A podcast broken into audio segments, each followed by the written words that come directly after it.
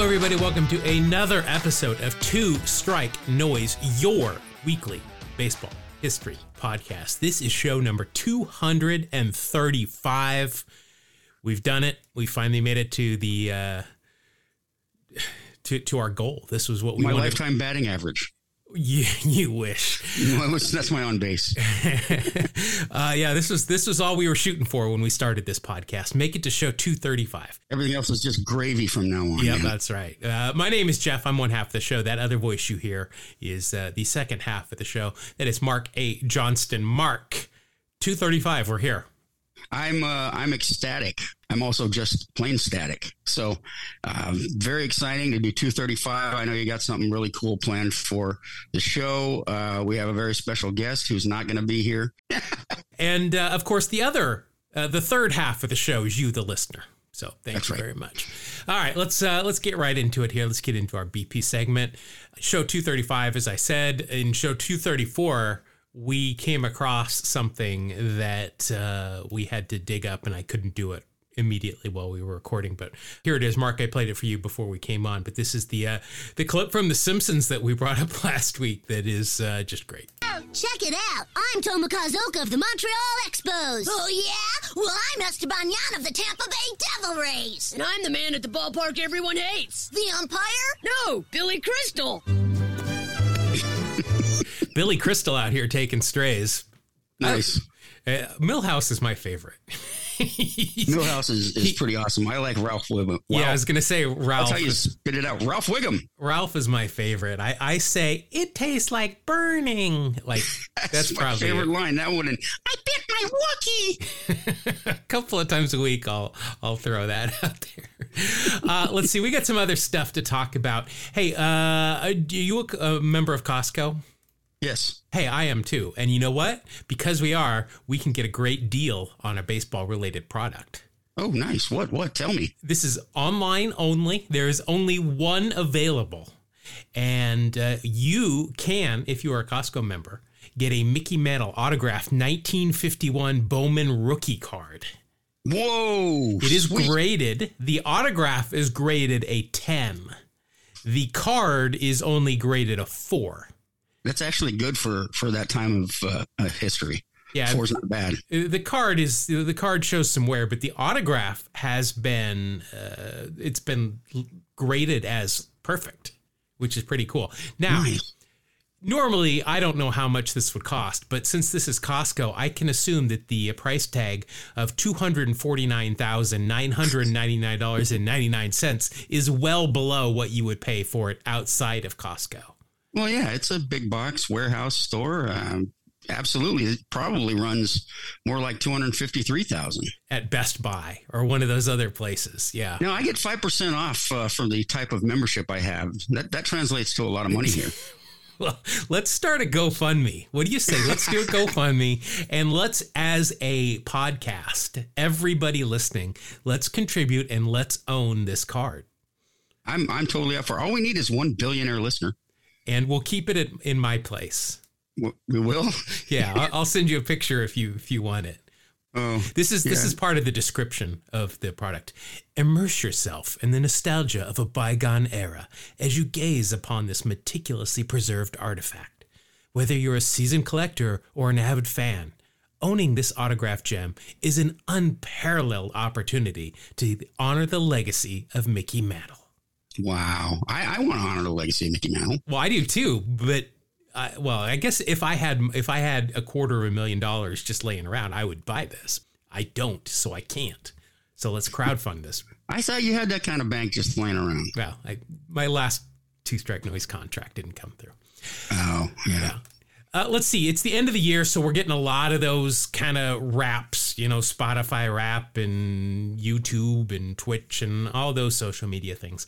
Uh, Baseball Reference had to get in on it as well. They've been actually they've done a lot, but I was just focusing on the immaculate grid. I, I thought that I had gotten a personalized one of these things, but I can't find it now. Maybe I was misremembering, as uh, Roger Clemens said. But uh, let's see the most guest players in Immaculate Grid from the last year. Did you get this? Uh, did you look at this? I did not. Now, who do you think the most guest player was? Most guest player. Boy, that's tough because is it someone super popular or is it someone that's played for a lot of teams? This is most guest, and I will tell you the number. Actually, most of these guys did not play for more than a handful of teams. So this is not Edwin Jackson. This is not Rickey Henderson. This is not Bartolo Colon. Hmm. Let's go with Ivan Rodriguez. no, no. He actually played for, well, I guess he played for a handful, like four or five. Yeah. Uh, Albert Pujols.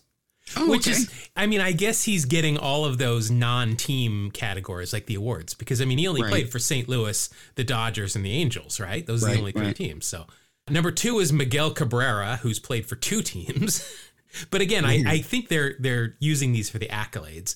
Then you got uh, Greg Maddux, Barry Bonds, your boy Nolan Ryan, number five. Very nice. Uh, again, accolades. Every one of these guys is a or will be a certain Hall of Famer, except for Barry Bonds and A Rod. Right. Uh, everybody else is already in or is named uh, Pujols, Cabrera, Verlander, or Suzuki. Gotcha. Uh, the cheat codes, though, number one was Edwin Jackson. Ricky was number five, just like your your guy was the number five uh, top guest guy. Mine's the number five cheat code. Nice. But Kenny Lofton, Kenny Lofton might be my my number one used cheat code. I, I think of him every day. Yeah, he he got around a little. Yeah, especially at the end of his career, he did.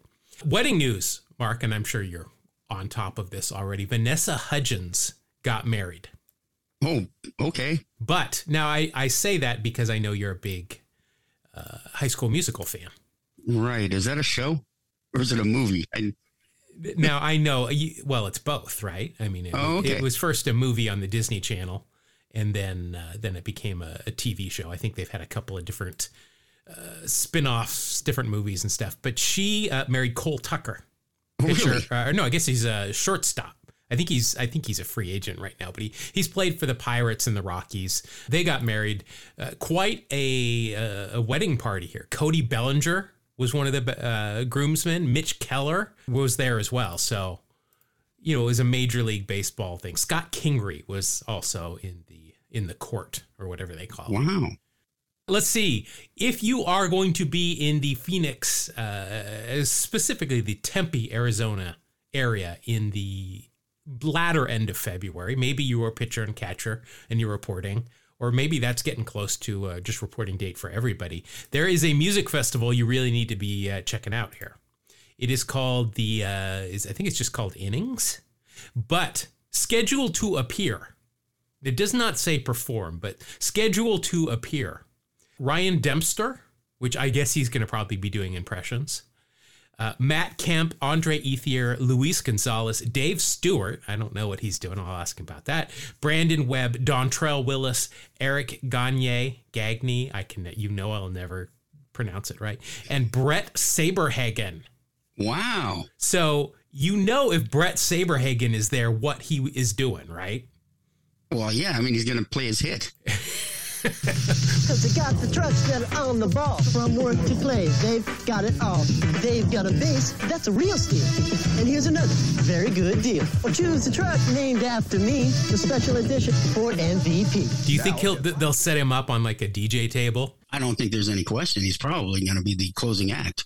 Well, I don't know. This is uh, it's a weekend long festival, and this is on Saturday. So he won't be the closing act. It does not look like it. Um, oh, let's see. Uh, appearing on Sunday, along with Ryan Dempster again, we've got Adrian Gonzalez, Ryan Braun, Tim Raines, Rollie Fingers, Eric Karros, Bobby Valentine, Mark Mulder, and Russ Ortiz. Nice. I, I wow. I don't know what they're going to be doing. Are they just like signing autographs or, or what? I don't know, but mm, maybe they're doing karaoke. Maybe uh, it looks like Dave Matthews is headlining it on Saturday. You but play the, baseball. The Gin Blossoms are listed here. I did not know they were still together. One of my favorite bands from college. But I like the Gin Blossoms. I do too. Jealousy, right? And mm-hmm. Allison Road.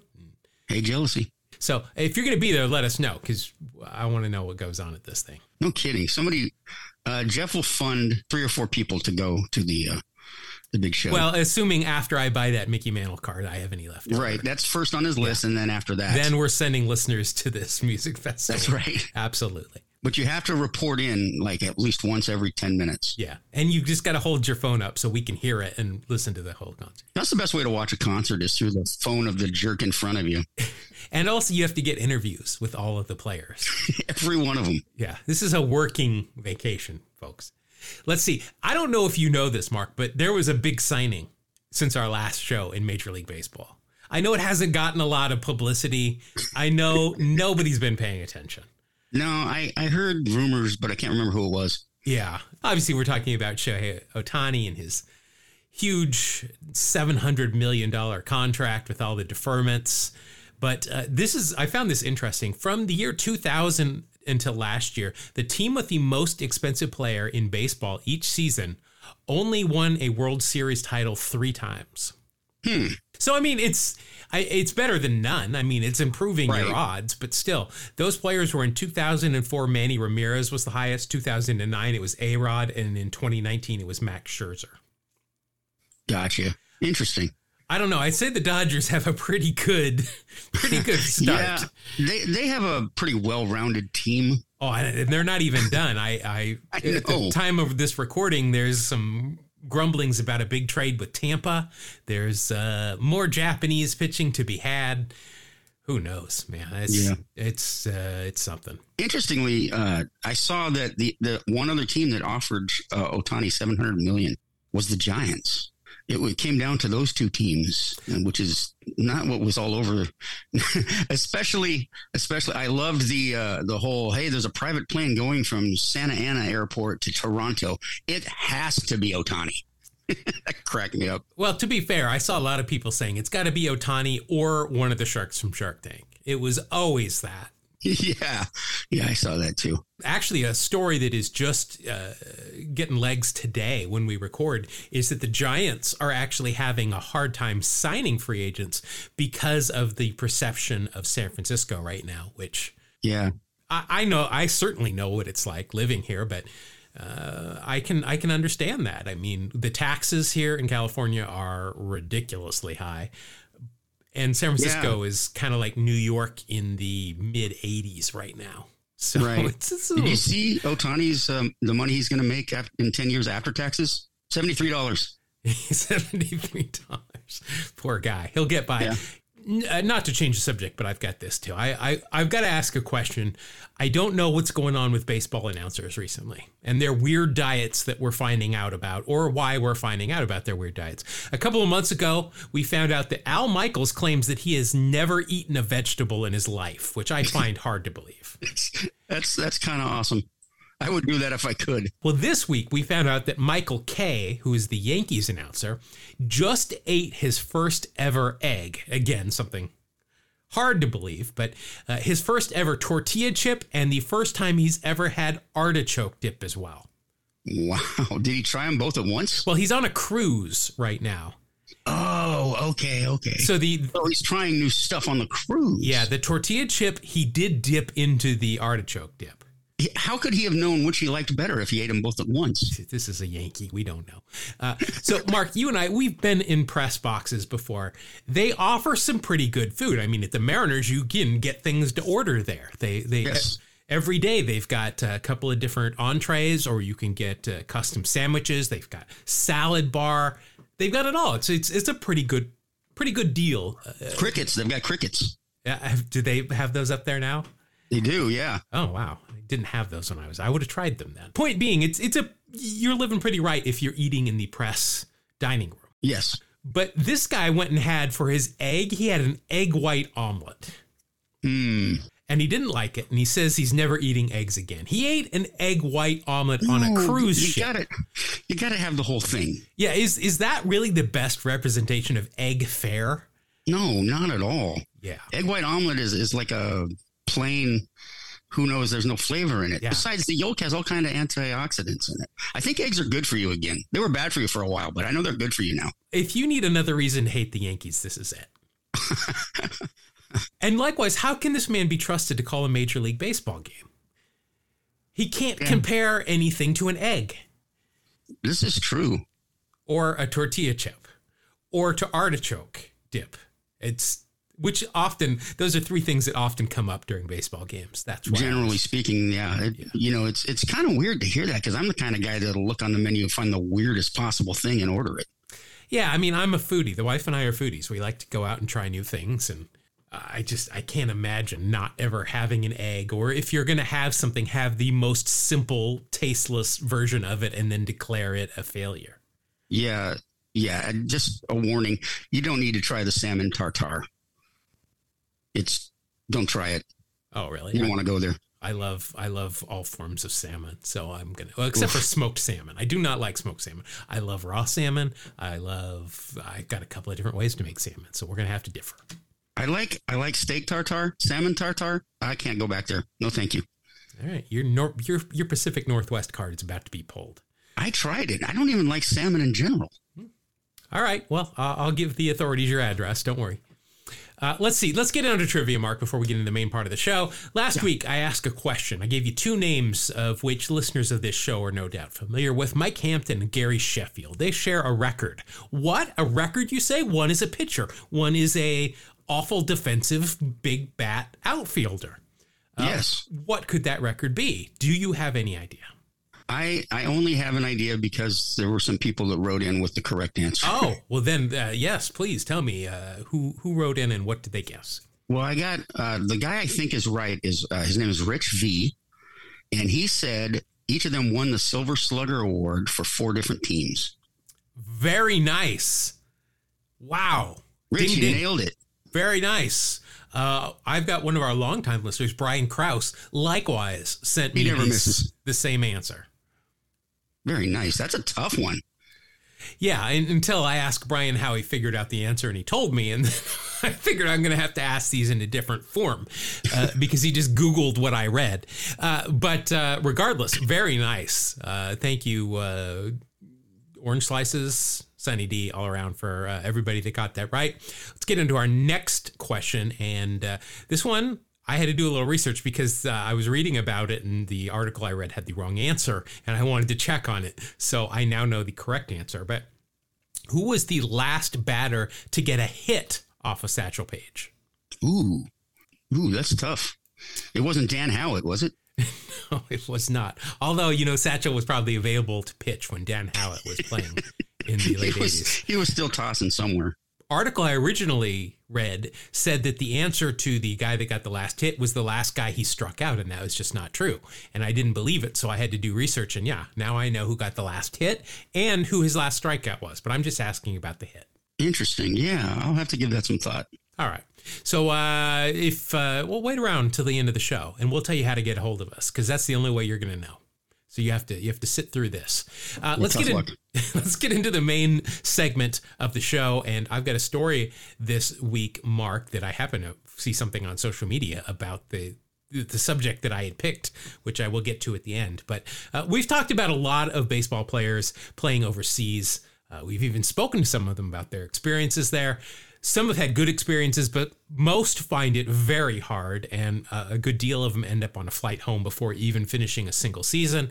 We want to give a, a tip of the hat to former guest Don August, who played in Taiwan for two years, Vance Law, who played in 1990 for the entire season in Japan, and Bobby Valentine, who managed there and speaks fluent Japanese. Also told us that he designed their warm up jackets. Right. The last one, okay, he was on the show. We'll believe him. Uh, but in the late 70s, early 80s, though, it was, uh, should we say, it was not rich with MLB talent in the NPB? Not a big thing for big leaguers. But Leron Lee graduated from Grant High School in Sacramento with 36 college football scholarships. But he did the smart thing and he said, hey, I want to play baseball entered the MLB draft and was the first round draft pick by the Cardinals in 1966 and ended up making it to the big leagues with St. Louis in 1969. He played three seasons there before being traded to the Padres during the 71 season, where he spent another two and a half seasons in Southern California. He bounced around between Cleveland and the Dodgers before being released by LA after the 1976 season. In total, he spent eight years in the big leagues. He was the epitome of an average fourth outfielder. His best year was clearly 1972 when he hit 300, knocked 12 home runs, and drove in 47. None of his other seasons even came close to any of these numbers, and he finished his big league career with a 2.1 career WAR. He did have some highlights during his time in Major League Baseball. His first big league home run came off of future Hall of Famer Fergie Jenkins on July 4th, 1972. So I'm guessing that was probably in front of like a packed house, July 4th game. Yeah. Leron broke up a no hit bid by Tom Seaver of the Mets, getting a single in the uh, ninth inning with one out. Oh, how rude. So, after being released by the Dodgers, Leron signed with the Lotte Orions, who are now the Chiba Lotte Marines. There's another another throwback to Bobby Valentine right there. Yeah. In his first season in the NPB, Leron hit 317 with 34 home runs and 109 runs batted in, good for a 978 OPS. He led the Pacific League in home runs and RBI and was named an All Star. Not bad for a rookie import, especially at that point, because uh, people coming over from the big leagues weren't this good. Although he wasn't great in the big leagues, but they didn't know what they got. But Leron had a younger brother called Leon, who was also drafted by the Cardinals in 1971. He kicked around the minors, managing to make it as high as AAA a couple of times, but never got that call to the big leagues, despite putting up better numbers in the minors than his brothers did. During the offseason, Leron suggested to the Lotte front office, hey, maybe you can sign my brother. After the season LeRon had had there in Japan, they said, hey, why not? So Leon did not disappoint. In his NPB rookie season, he hit 316 with 19 homers and drove in 73, just a precursor to what he would do the rest of his career in Japan. Leron spent 12 seasons in Japan, all with Lotte, finishing with a 317 career average, 380 on base, 298 home runs, and 969 RBI. Leon likewise ended up playing in Japan for 10 seasons, five with Lotte, three with the Taiyo Whales, and the final two with the Yakult Swallows. Ah, sorry. sorry. Big Yakult fan. Not as big as I am a ham fighter. Oh, okay. But, uh, All right. You just like the, the probiotic goodness of the Yakult Swallows. That's right. Uh, he ended up with a 308 average, 372 on base, 268 home runs, and knocked in 884. 1980 was possibly the best career season for any pair of brothers anywhere in the history of baseball in the entire universe. Leon hit 340 with a 401 on base, 41 home runs, and 116 RBI. Wow. Leron won the batting title with a 358 average, 398 on base, 33 home runs, and 90 RBI. Wow. That's a combined 74 home runs and 206 RBI by your number three and four hitters, who just happen to be brothers for the Lotte Orions. And they also caused problems for the opposition as Leron batted left and Leon was a righty. That's amazing. Think if you had Corey and Kyle Seager batting three and four. They, right. they would have a hard time matching this, especially Kyle. I know. so the two brothers thrived in Japan, and I, I mean, really thrived, not just on the field, but they embraced the entire culture. Leon became fluent in Japanese within a couple of years, and during his time with the Whales, he was actually one of the first players to be mic'd up during a game, which is cool. I mean, that's something we're just seeing today right. kind of become more mainstream. But while he was mic'd up, he shocked everybody in the booth as he was picked up casually chatting in Japanese to his teammates. They adopted wow. to the training methods of the league, which is a kind of a big sticking point for a lot of foreign players, even today. But they said it was like playing a doubleheader each day, and they ended up being in the best shape of their lives. There you go. I'm gonna I'm gonna go play in Japan. Is what I need. I need to get, get, get yourself in gear and go play in a Japanese fantasy camp. Yeah, I was gonna say. What I wonder what their fantasy camps are like. Uh, the fans love them for their play, but they also love them because of the respect that they showed for their country. I found a great story about uh, Leron and an interaction he had with a fan during a game. He said, quote, I was in right field and our outfield coach was telling me to move toward the line because the right-handed batter at the plate tended to hit the ball the opposite field. I did, but one of the fans right there uh, in the stands by the by the foul line kept telling me to move over even more. The coach at this point is telling me to stop. You have gone too far. Stop. But I kept going until I was almost to the line where the fan told me to go. The batter then hit the ball right down the line and right into my glove. That fan knew what he was talking about. Well, you know, you got to know who to trust in life. I've never been good at that, though. Some random fan. Yeah. Uh, the brothers' success is all more impressive when you hear about the challenges they faced as foreigners in the NPB. The strike zone was, shall we say, Eric Gregg like in terms of width for them. And that's not a body shaming thing. I'm talking. I'm referencing the Eric Gregg, you know, playoff game with the with the Marlins and that strike zone. Uh, Yes. Just to clarify that, Leon said that once he uh, told his manager to ask the umpires about it, his manager just smiled back at him and said, "Hey, maybe you should just get a longer bat." they would have hits ruled as errors when nobody was even close to the ball, but it was ruled as an error because the official score said the defensive player was out of position. Of course, these only applied to the foreign players. I've never heard of that. That's funny. Yeah. After Leron won the batting title in 1980, he was presented with the award in a small ceremony in the clubhouse rather than in front of fans. He won the batting title also without sponsorships. He had to buy all of his own bats and won and won the batting title with his own bats. Oh my gosh. So we've talked about players like Randy Bass and Tuffy Rhodes being walked intentionally as they neared records set by Japanese players. Sadaharu O especially, Yeah. both records and the person walking uh, them.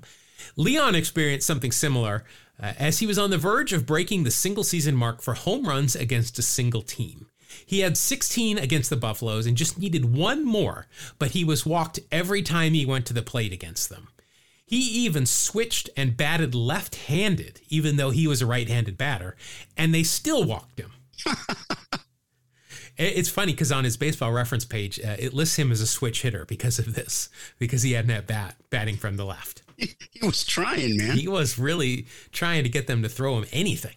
Uh, they were treated well, as I said, by the fans, but the owners and the media were relentless. They were constantly pushing the pro Japanese narrative where Japanese players needed to be the best in the league.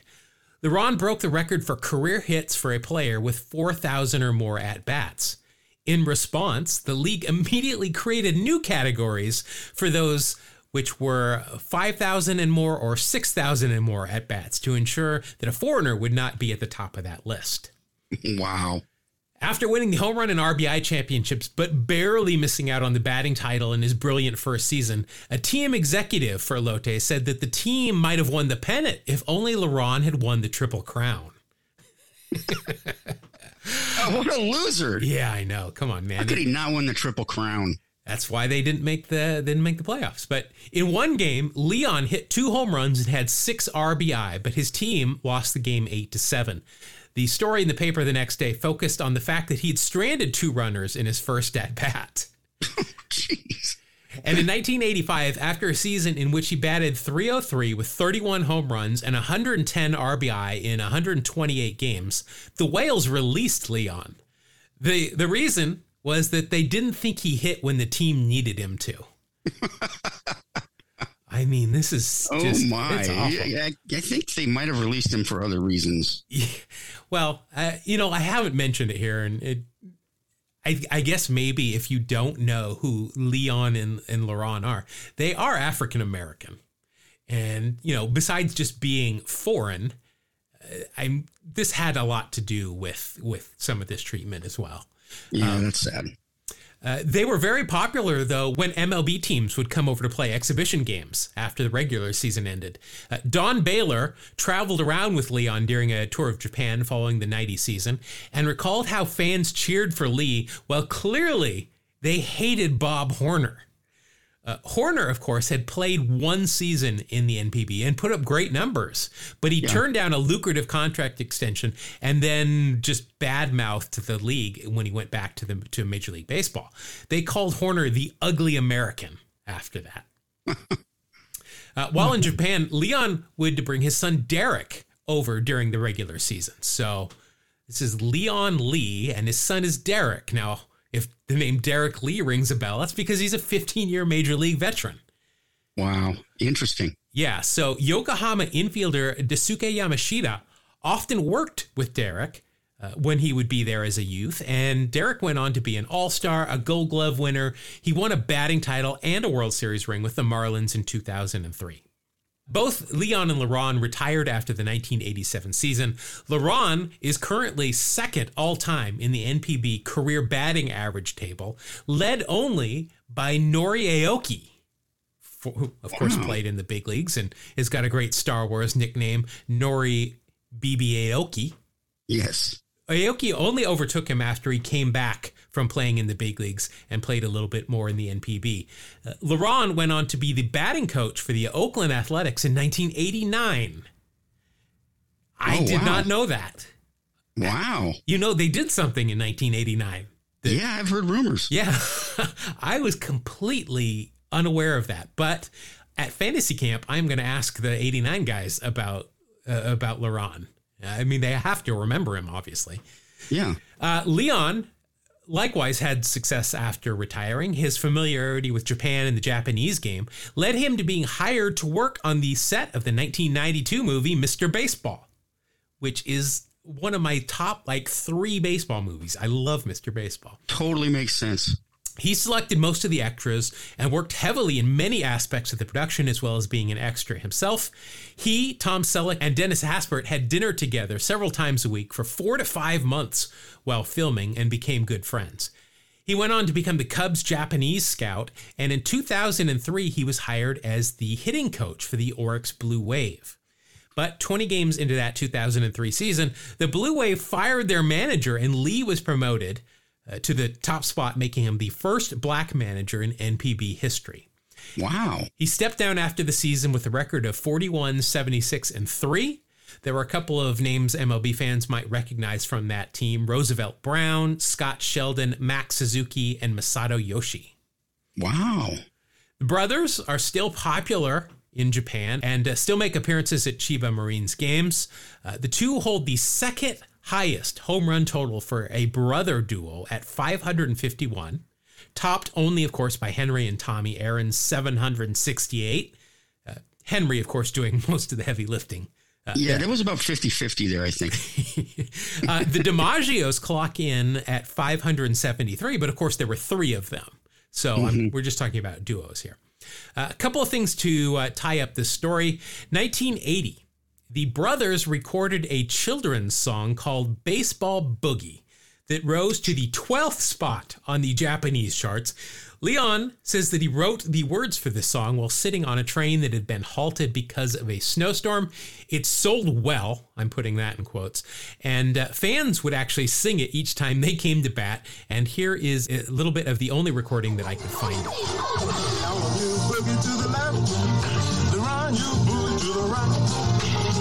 Now you boogie to the left, the run you boogie to the right. Now you boogie to the right, and you boogie to the left. And when the pitcher throws the ball, you hit it out of sight.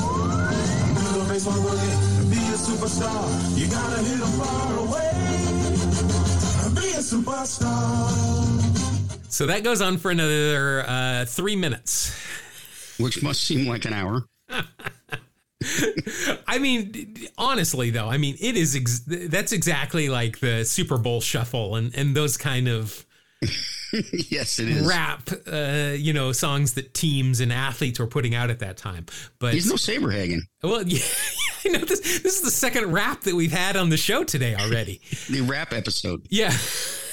now, uh, it should be noted that Baseball Boogie uh, is the name of that song, but there's another famous baseball song called Baseball Boogie by Mabel Scott that was used quite a bit in the Ken Burns documentary Baseball, and uh, frankly, it slaps. If I pitch, can you catch? Will you hold the ball?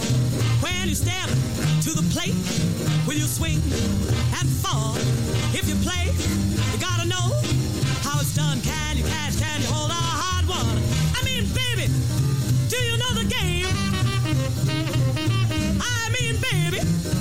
Do you know the game? I'm a big league pitcher.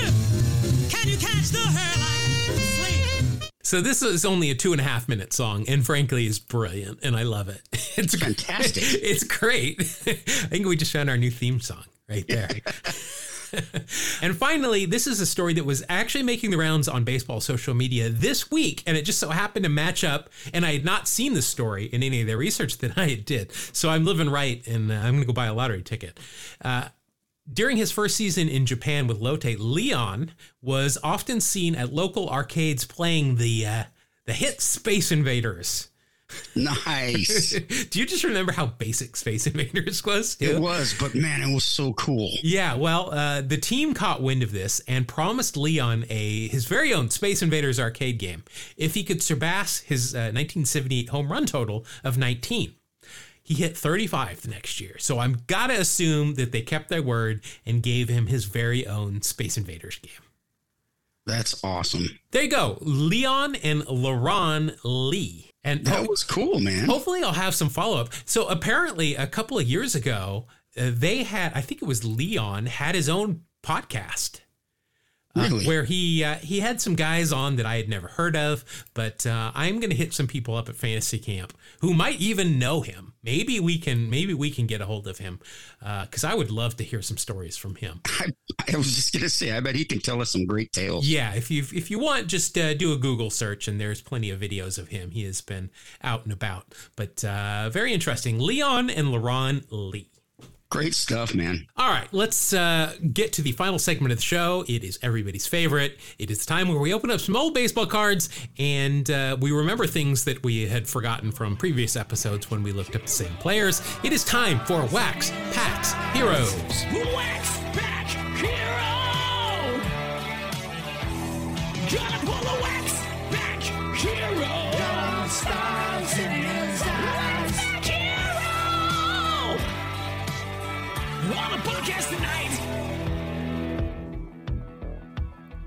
All right, Mark, uh, looking at the scoreboard, uh, this is a foregone conclusion. The season is almost over. This is a blowout. Uh, I will accept your uh, your resignation if you want to go that far. Looking at the scoreboard, I lead 15 to 11 and we're playing to 20. So, Yeah, we're not starting to panic yet, but we are looking at making trades at the deadline. oh, well, the, uh, as the commissioner, I've, I've moved the deadline up and you've missed it. So that's Well, we're going to sign somebody from the Blue Jays then. Oh, okay. Maybe Ohtani. Uh, let's see. So let's get right into it here. If you're new here, what we do is we open up uh, some baseball cards, generally wax packs, a little bit newer today, but uh, generally wax packs, and we take the baseball reference WAR of the year of the pack and we add those up. But that's not all we do. We uh, have some things that can add or subtract points if there's anything on the player's face. That means a teardrop tattoo, Brady Anderson sideburns, mustache, glasses, anything like that. That's an extra tenth of a point. Uh, if it's a great mustache, uh, Tom Selleck, Mr. Baseball mustache, you're going to get uh, two tenths of a point because uh, that's impressive. If we can see real stirrups, meaning we can see sanitaries, that's an extra tenth of a point. But if we see two and ones, that's a minus a tenth of a point. Any awards they won that year Rookie of the Year, Cy Young, MVP, All Star, or Gold Glove, that's a half a point each. If there is a Hall of Famer on the card, whether they're the focus or not, that is a whole extra point. If Rickey Henderson appears on any card throughout this segment, I get five points. If Nolan Ryan does, those uh, five points go to Mark. If there are any pop culture references that we can find, you get a half point each for those, unless the pop culture reference is in regards to Seinfeld, The Simpsons, or Sabrina the Teenage Witch, in which you will get a whole point for each of them. Steve Sax being, of course, the the big get there. And An ultimate. yeah. And uh, let's see if you were named in the Mitchell report or suspended for PEDs or other atrocities during your career, that is a minus half a point. And Mark and I each pick one team. If my team shows up in any part of this segment, I get half a point. And if Mark's does, uh, I might give myself that half a point as well. I haven't decided yet. All right, Mark, what uh, what team are you picking this week? Well, I'm going to go with the Nippon Ham Fighters. or does it have to be an American Well, team? no, I'm happy. Uh, I I don't think we're going to pull in Nippon Ham Fighters from these this pack, so that's uh, easy. No points for you. Okay, I'd like to switch now. Okay, I'm going to take the Detroit Tigers. Ham Fighters, Tigers. Very As close as I can get. Uh, let's see. I'm going to go ahead since the uh, Lees were both drafted by the Cardinals. I think I'm going to go with the Cards. Very Keep nice. it, keep it topical. All right. Uh, we are finishing up these packs of 2003 Topps. Uh, we had some great, uh, great cards last week. Uh, some good cards we hadn't pulled before, and some good uh, Tomo Ohka Esteban Yan. Uh, you know, Simpsons stuff that we had forgotten about. But uh, I've got two packs here. Mark, one in my left hand and one in my right hand. Which one would you like? Well, let's see. Last week I went with the right and I got trounced, even though I had a really good score. Um, so I'm figuring I'm going to go with the right again. All right. I'm going to have you go first. Let's go ahead here and uh, let's see what we got. We're going to start off. Uh, this could be a good uh, good poll for you here to start off with. Uh, it is outfielder for the Milwaukee Brewers, Greg Vaughn. Oh, nice. Yeah. Let's see, 15 years in the big leagues for Greg Vaughn, eight with Milwaukee, three with Tampa, three with the Padres, and then Colorado and Cincinnati for short stints. Uh, let's see, in 2003, it was his final year in the big leagues. That was in Colorado. He only appeared in 22 games. Oh, wow, you're getting the, the raw end of this. Man, Only uh, three home runs, a 189 average, and still a 103 OPS plus, but that will equal a minus 0.1 WAR. Good news for you is he's got facial hair, but nothing else on this card is going to help. He's got socks pulled up to his knee, but there's no sanitaries. So nothing is going to help you there, and obviously no awards. well, that's brutal. Wow, look at this. He was drafted five times before he finally signed. Drafted Wow. in 84, fifth round by the Cardinals. Later that year, fourth round by the Brewers. 85, first round by the Pirates, didn't sign. Then third round by the Angels. And then finally in 86, first round, fourth overall by the Brewers, and signed. Wow, that's a very highly sought after player. Yeah, but he had other things going on. I guess he wanted to finish college. Yeah, good for him. Vaughn, Greg Vaughn had that goatee and uh, actually became the reason the Cincinnati Reds changed their policy of no facial hair. Because when he got traded from the Padres to the Reds, uh, he refused to shave off his goatee. And um, the fans were like, just, you know, he'd hit like 40 home runs the year before. And they were like, Marge Schott, or as we like to call her, Marge, she should be shot, uh, lifted the policy and he was allowed to keep his facial hair. That's weird that uh, she would do that for an, an African American. right? That's crazy. That policy had been around since 1967. Well, you think that's antiquated. The Yankees still adhere to it. Yeah, that's an interesting thing. That's just stupid. Let it go. As a facial hair guy, I agree. Yeah, well, that's a good note. Yeah, we have no love for Marge Schott. Uh, we say other. We, we her last name's different when we're not on the air uh, around. uh, University of Miami is where Greg Vaughn played, though, and uh, yeah, they had they had a good team. They had good teams back then. 355 career home runs. Yeah, he had good That's a lot of home runs. Good pop. Uh, let's see. So that will balance out to zero for your first card, Greg Vaughn. Nice. well, at least we get some stories. Uh, well, this is good though. Your next card is a Mariner, and uh, he's Japanese. Very timely for what uh, we've been talking about. It's not Ichiro. It's a closer. I'm going to guess you're going to be able to guess who it is. I'm going to go with Kazuhiro Sasaki. Exactly. Did uh, did Mariner fans call him Kaz? I always just uh, it was Kaz Sasaki. Kaz Sasaki or Sasaki-san. Yeah, there we go. Four years in the big leagues. Uh, I thought he was around for a little bit longer, but obviously he played in Japan beforehand and he played in Japan afterhand. Afterhand? Is that a word? well, yeah, we're using it darn, darn afterhand. afterhand. We're making it a word. Uh, let's see. In uh, in the big leagues, all four years were with the Mariners. Uh, let's see. 2003. You've got a theme going here. Was his final year. He appeared in 35 games, a one and two record with a 4.05 ERA and only 10 saves, 29 strikeouts in 33 innings for a 107 uh, ERA plus, and that is a WAR of positive 0.1 Oh, good. nothing else in this uh, in this uh, pictures in this card is going to help you. Of course, he was the rookie of the year in 2000.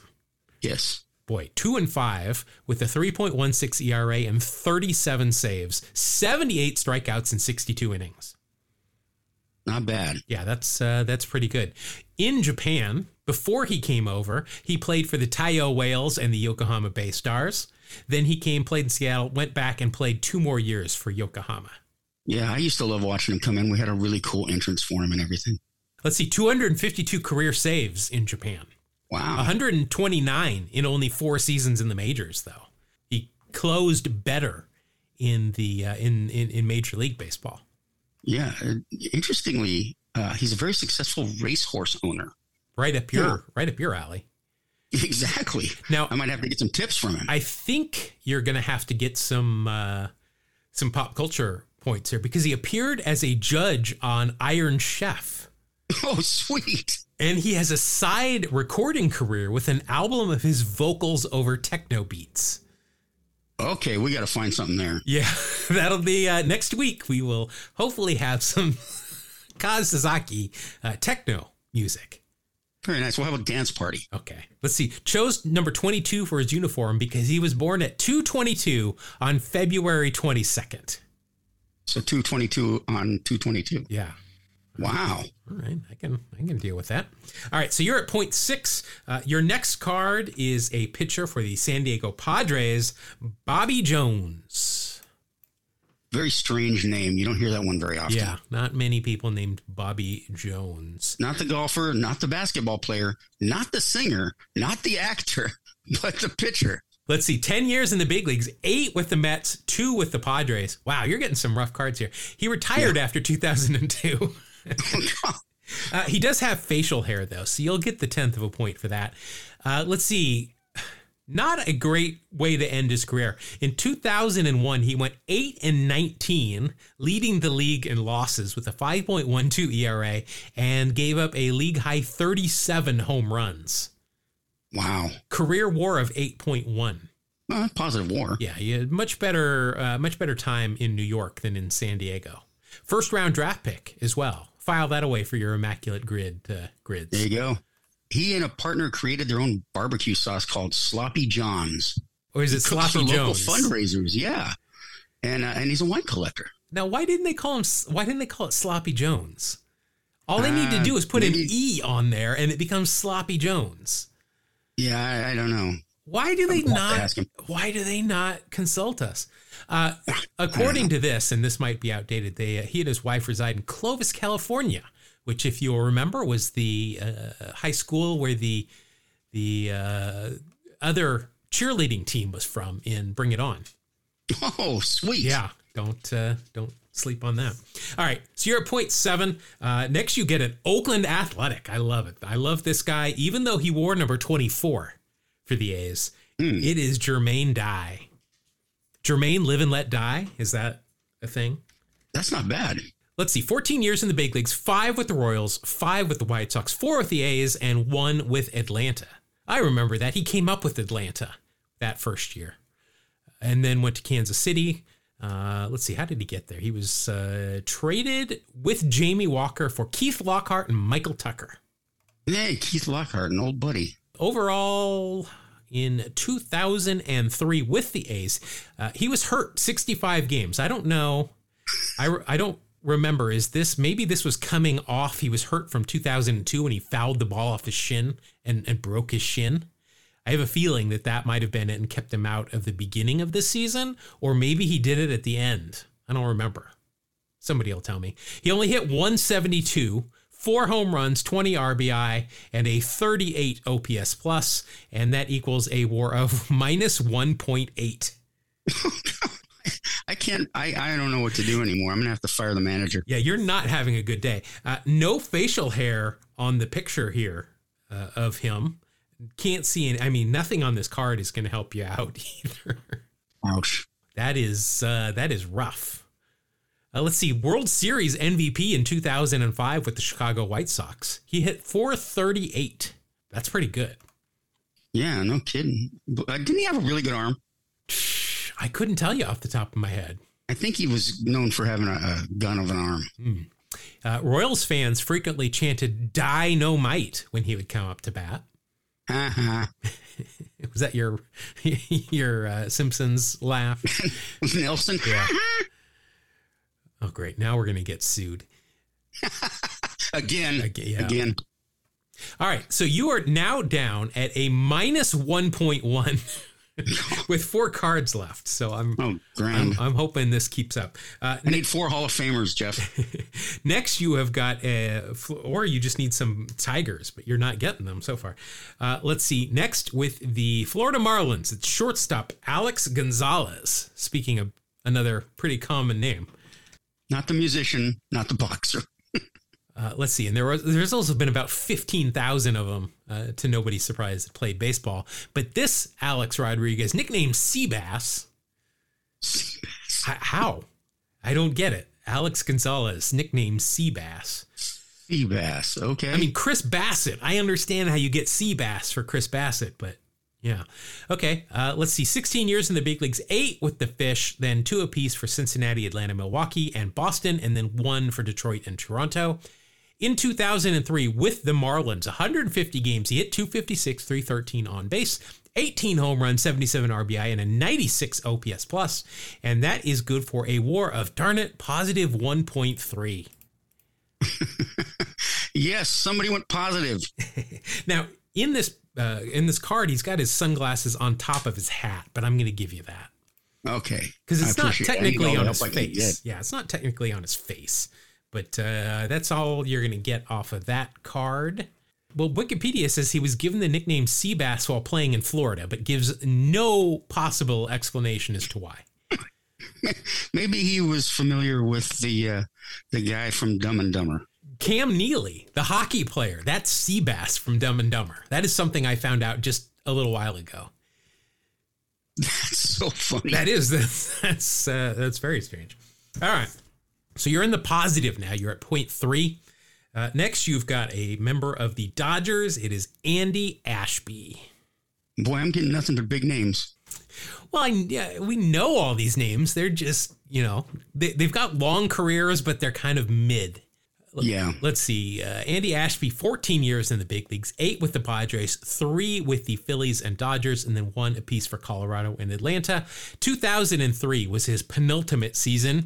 This with uh, the Dodgers, he went three and 10 with a 5.18 ERA, 73 innings pitched, 41 strikeouts, a 78 ERA plus, and that is good for a WAR of minus 0.4 Fantastic.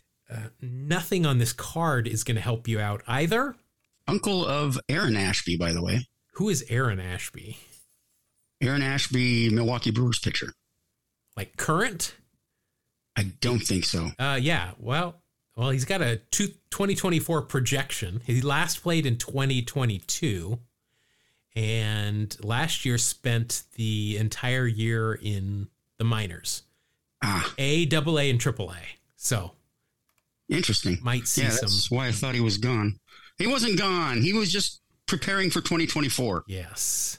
Boy, some not really interesting I tell you what, I really picked a winner here. All right, let's see. Uh, I am going to like this because your uh, second to last card is a Cardinal, which is my team.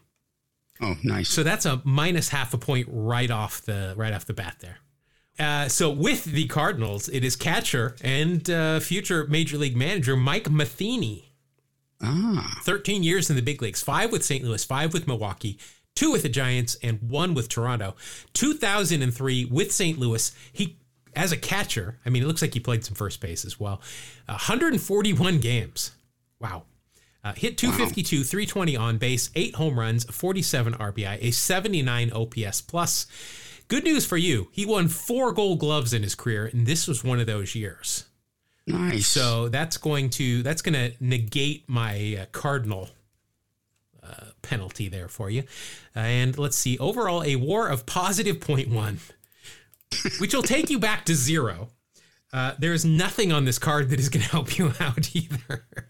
Oh my gosh, well, that was the worst ever. Uh, let's see. I mean, let's check his pop culture reference. Maybe there's a Simpsons episode where somebody says, "Hey, I'm Mike Matheny of the St. Louis Cardinals."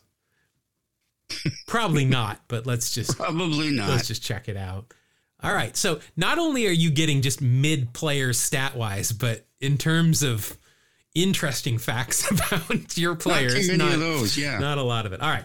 Your lap. Oh my goodness. I'm going to have to give you extra points.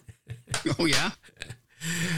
For the Florida Marlins, first baseman, son of Leon Lee. it's Derrek Lee. What are the odds? Wow, that is I that is incredible. Wow. I've already got his page open here because I had it open for the main story. Okay. Well, I'm going to give you a a whole point just right off the bat for that. For for being related to the main topic of the, of the episode. Wow. Appreciate that. Uh, let's see. Derrek Lee, 15 years in the big leagues. I already hit up all of his uh, superlatives during the main segment here. Let's see. Yeah. In 2003 with the Fish, he appeared in 155 games, 271 average, 379 on base.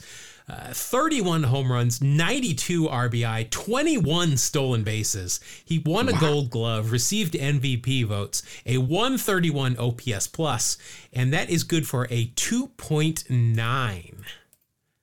Thank you, Derrek Lee. So that'll be a 3.4 with the gold glove. Plus, he has got a goatee, so that'll be an extra tenth of a point. We have never had this happen before, where we have No, that's amazing. pulled somebody that is related or has been mentioned in the main segment. Let's see. Lee was a first round draft pick of the San Diego Padres in 1993. Uh, he was traded by the Padres to the Marlins for Kevin Brown. Remember that trade? Uh, let's see. Uh, interesting notes here. Son of uh, Leon Lee. So we mentioned Leon Lee. Obviously, his father was scouting in Japan uh, for the Cubs at one point, but uh, apparently he is the one that signed Hee-seop Choi to the big leagues, who was later traded for his son Derrek Lee. wow. That is that is crazy. Weird. Yeah. All right. So you are going to finish up with a a very bold 4.5. Well, you know what? I have to be grateful for a 4.5. Yeah, because it should be a 3.5. I gave you extra an extra point for Derrek Lee. You know, and I'm going to win by a point because Well, then I'll no take it away. goes unpunished. I will take it away if it comes down. Yeah, thanks. All right. So my pack, I'm going to start off with the Seattle Mariner Hall of Famer. Not a Hall of Famer, but a Seattle Mariner Hall of Famer. Uh, catcher Dan Wilson. yes, he is in the Seattle Mariners Hall of Fame and number retired. Came up with the Cincinnati Reds. I remember that. 14 years in the big leagues, 12 with the Mariners, two with the Reds. Uh, let's see. In 2003, he caught 96 games, 241 average, 272 on base, four home runs, 43 RBI, a 64 OPS plus, and that is good for a WAR of positive 0.2. I will take. Oh wait, it's not me anymore. Yeah, I'm, you will take. I will take that. Uh, nothing else on the card is going to help me out.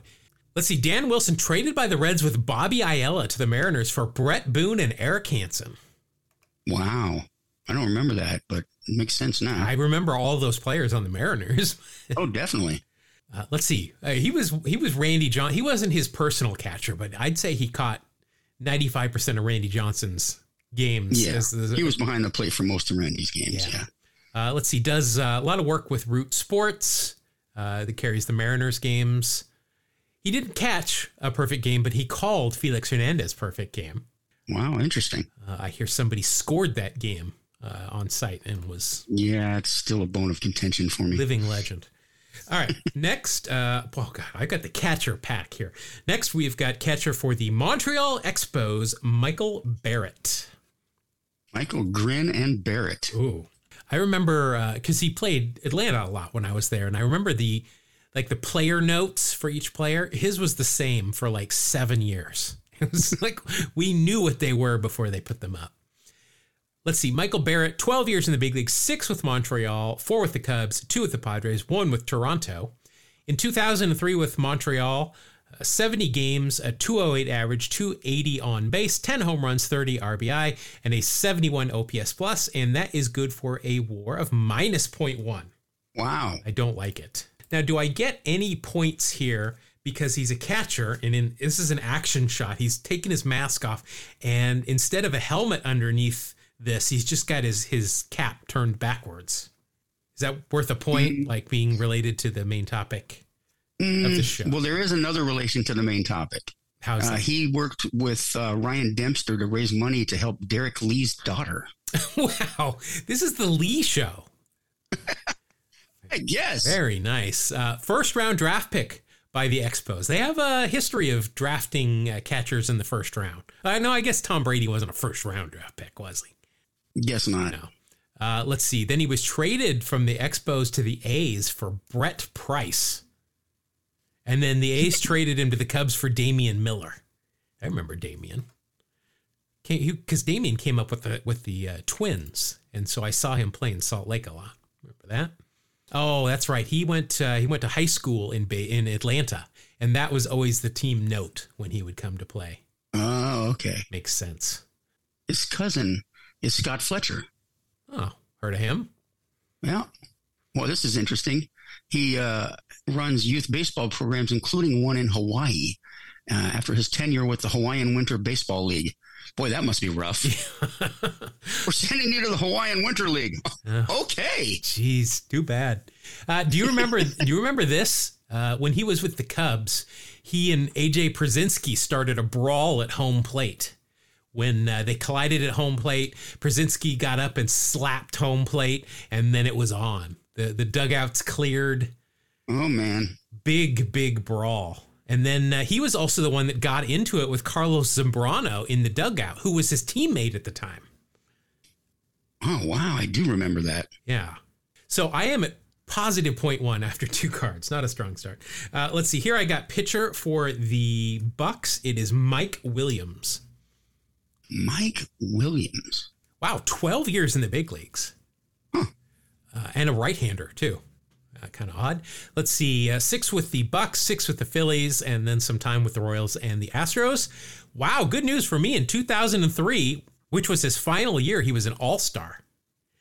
Uh, it does not say for who. He split time between Pittsburgh and Philadelphia.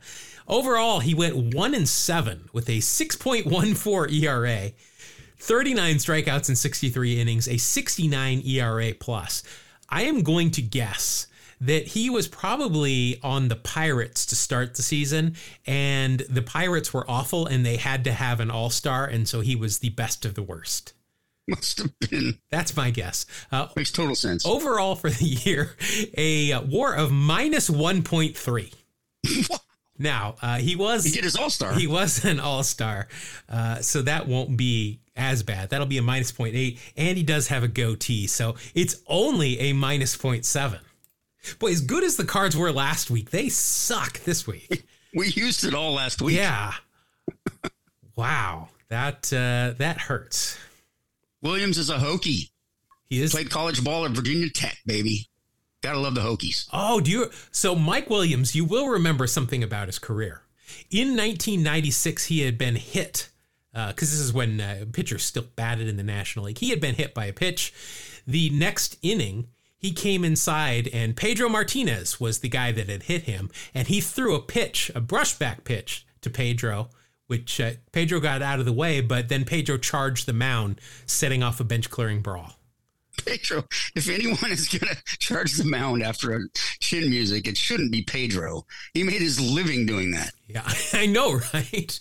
pitcher on pitcher violence. How dare you throw the pitch at me? Goodness gracious, you do it every game. All right, so I'm at minus 0.6. Now, I'm going to get something here. I'm excited about this. He's a member of the A's. He's looking handsome as ever. No doubt why his nickname was Fox, beyond the, the you know, fact that Fox Mulder was from the X Files, but it is Mark Mulder. Nine years in the big leagues, uh, five with the A's, four with the Cardinals. Uh, 2003, good news for me, All Star year. First of two in a row. He went 15 and 9 with a 3.13 ERA, led the league in complete games and shutouts. 186 innings, 128 strikeouts, a 142 ERA plus, and that is good for a WAR of 5.8. Wow. Plus, he is an All Star, so that will be a 6.3. Jeez. Great.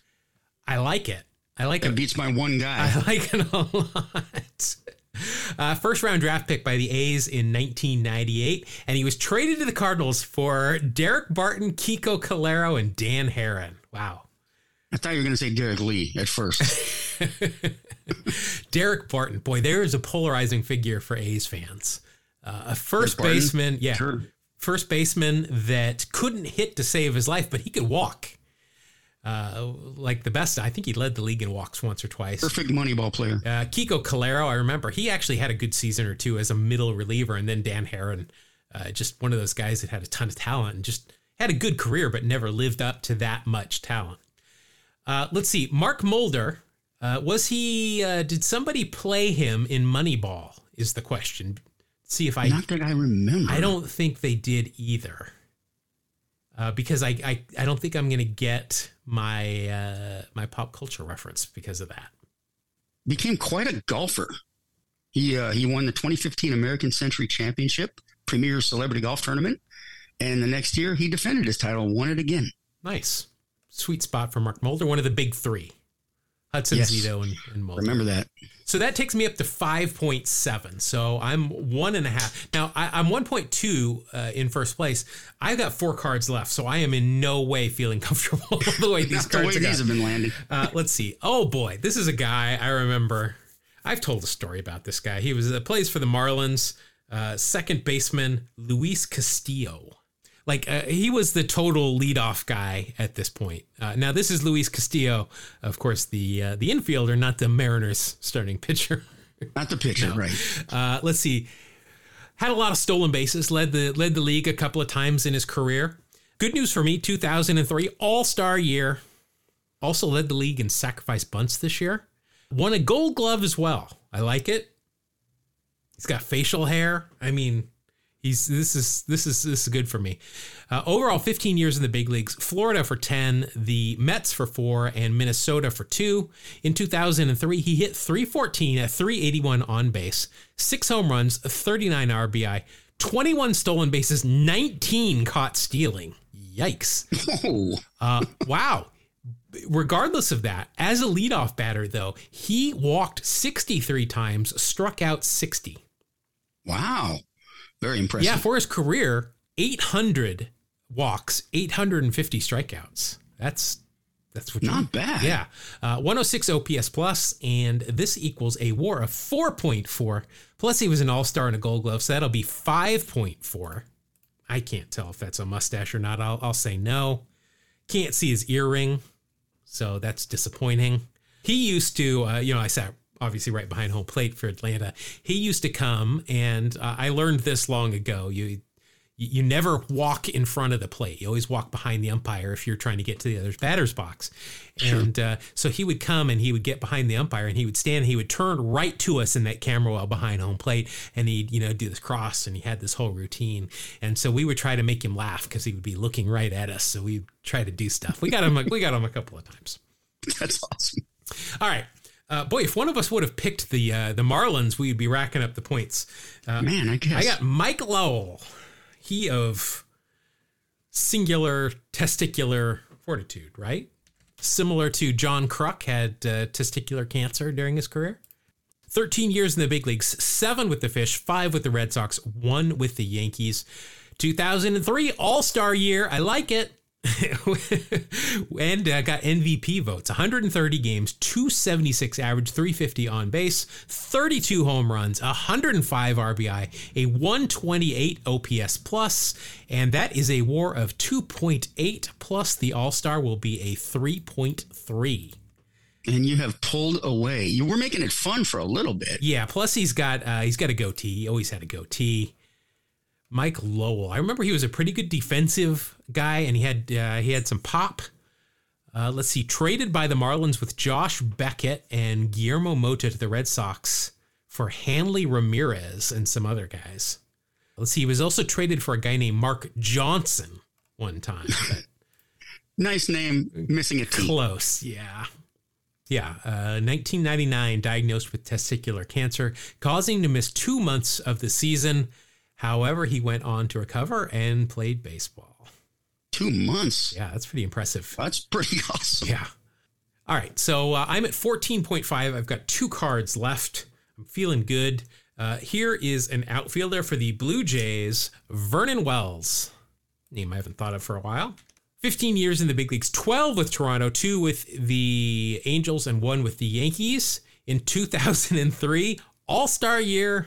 And he got MVP votes. 161 games, led the league in plate appearances, hits, and doubles, as well as total bases. 317 batting average, 359 on base, 33 home runs, 117 RBI, a 132 OPS plus, and that is a WAR of 4.5 plus the All Star will be an even five. Uh, can't You could have loaned me one of your cards. can't see anything on the on the card that's going to help me out, but I, I'll deal with it. Uh, first round draft pick by the Blue Jays. Wow, he was traded for Mike Napoli, who I want to say just retired, didn't he? Uh, Did he? uh, That's funny. 2017. I guess it's not that recent. Now, do you remember the the upper deck, early upper deck cards, that team checklist, and it always had a painting yes. on the other yeah. side? Yeah, that was Wells's father, Vernon Wells. Wow, he did those paintings. He did. He was. He's a, a very acclaimed sports artist. Wow, that is very cool. Yeah, I thought so. My one of my buddy Jake's idols, the great Vernon Wells, Very nice. Uh, a painter. all right. Well, well, then why wouldn't he? Why wasn't he Vernon Wells Jr.? I think he was the third, actually. Why wasn't he Vernon Wells the third? That would have looked cool. That would have looked cool because he's got the two L's in Wells, so it would have been Ooh, Wells yeah. line line line. Again, nobody ever contacts me about this stuff. No, and you know what? We we will lease ourselves out uh, for cheap as far as marketing goes. You know, we don't even want that much money. Uh, we can stick to five five figures. We're not greedy. We don't need Yeah, six. exactly. All right, so I'm on my last card. I'm at 19.5, so I'm I'm feeling okay. Uh, I need a big negative here. I don't think you're going to get it. This guy was, I, I think this guy was underrated. Uh, here with the Giants, outfielder Marvin Benard. Nine years in the big leagues, all of it with the San Francisco Giants. Uh, let's see. He in 2003 it was his final year. Uh, it's not going to get big numbers. Only appeared in 46 games, hit 196, 237 on base, no home runs, four RBIs, 32 OPS plus, and a minus 0.5 WAR. So there, you, you got a big it's negative. It's gonna get worse. Now, uh, unfortunately, though, uh, he does have eye black and a mustache. So I'll get two tenths of a point uh, back for that. He did admit to using roids in the 02 season. Was he suspended? Uh, no, because it was uh, Oh yeah, he, it was well afterwards. yeah. So uh, I'm, I don't I don't take the hit on that. Although- Fine. well, we specifically said that you had to be named in the Mitchell report or suspended. So looks like he's the uh, Spanish commentator for the Giants now on radio. Oh, that's cool. Didn't know that. All right. But uh, regardless, that is a 19.2, which I know my school no longer really belongs to a conference, but that does not take away the incredible math that I learned while attending the Washington State University. But I believe 19.2 is a bit higher than 4.5. I I'm gonna protest that. I don't know. Uh, so that will bump me up to 16. And again, just we're just demolishing you. This is a no doubter. Uh, we're bat flipping everything. We're bat flipping pop ups, fouls behind the plate. We're bat flipping at this point. Look, it ain't over till it's over. Yogi said so. Yeah, well. All right, that'll do it for this uh, edition of Wax Pack Heroes. That's also going to wrap up the show. Thank you again for listening. We really do appreciate it. Uh, we can be found on all the socials. Uh, just look in the show notes or just Google at Two Strike Noise. That's T W O Strike Noise. Uh, also, don't forget to get your Hall of Fame votes in. We've been uh, getting some more during this last week. Uh, I'd say after the new year, we're gonna we're gonna make the make the announcement. So if you want your vote counted, be sure to get that in. And Mark, you want to tell them about our email address. Yeah, feel free to write to us uh, with your trivia answer. Just say hi. Let us know you've been listening to every show. That always makes us happy. You can even lie and say you have, even if you haven't. Uh, you can write to us at Two Strike Noise. Spell that out T W O Strike Noise at gmail.com. All right, that's going to do it.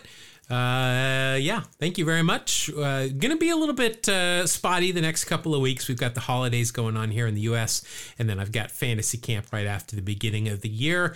But uh, we're gonna fit in as many shows as we can, uh, and then we'll get back on a regular schedule after we get back from camp. So uh, that's gonna do it for this episode. Thank you again, and we will see you on the next edition of Two Strike Noise. Thank you all. God bless you. Have a great day.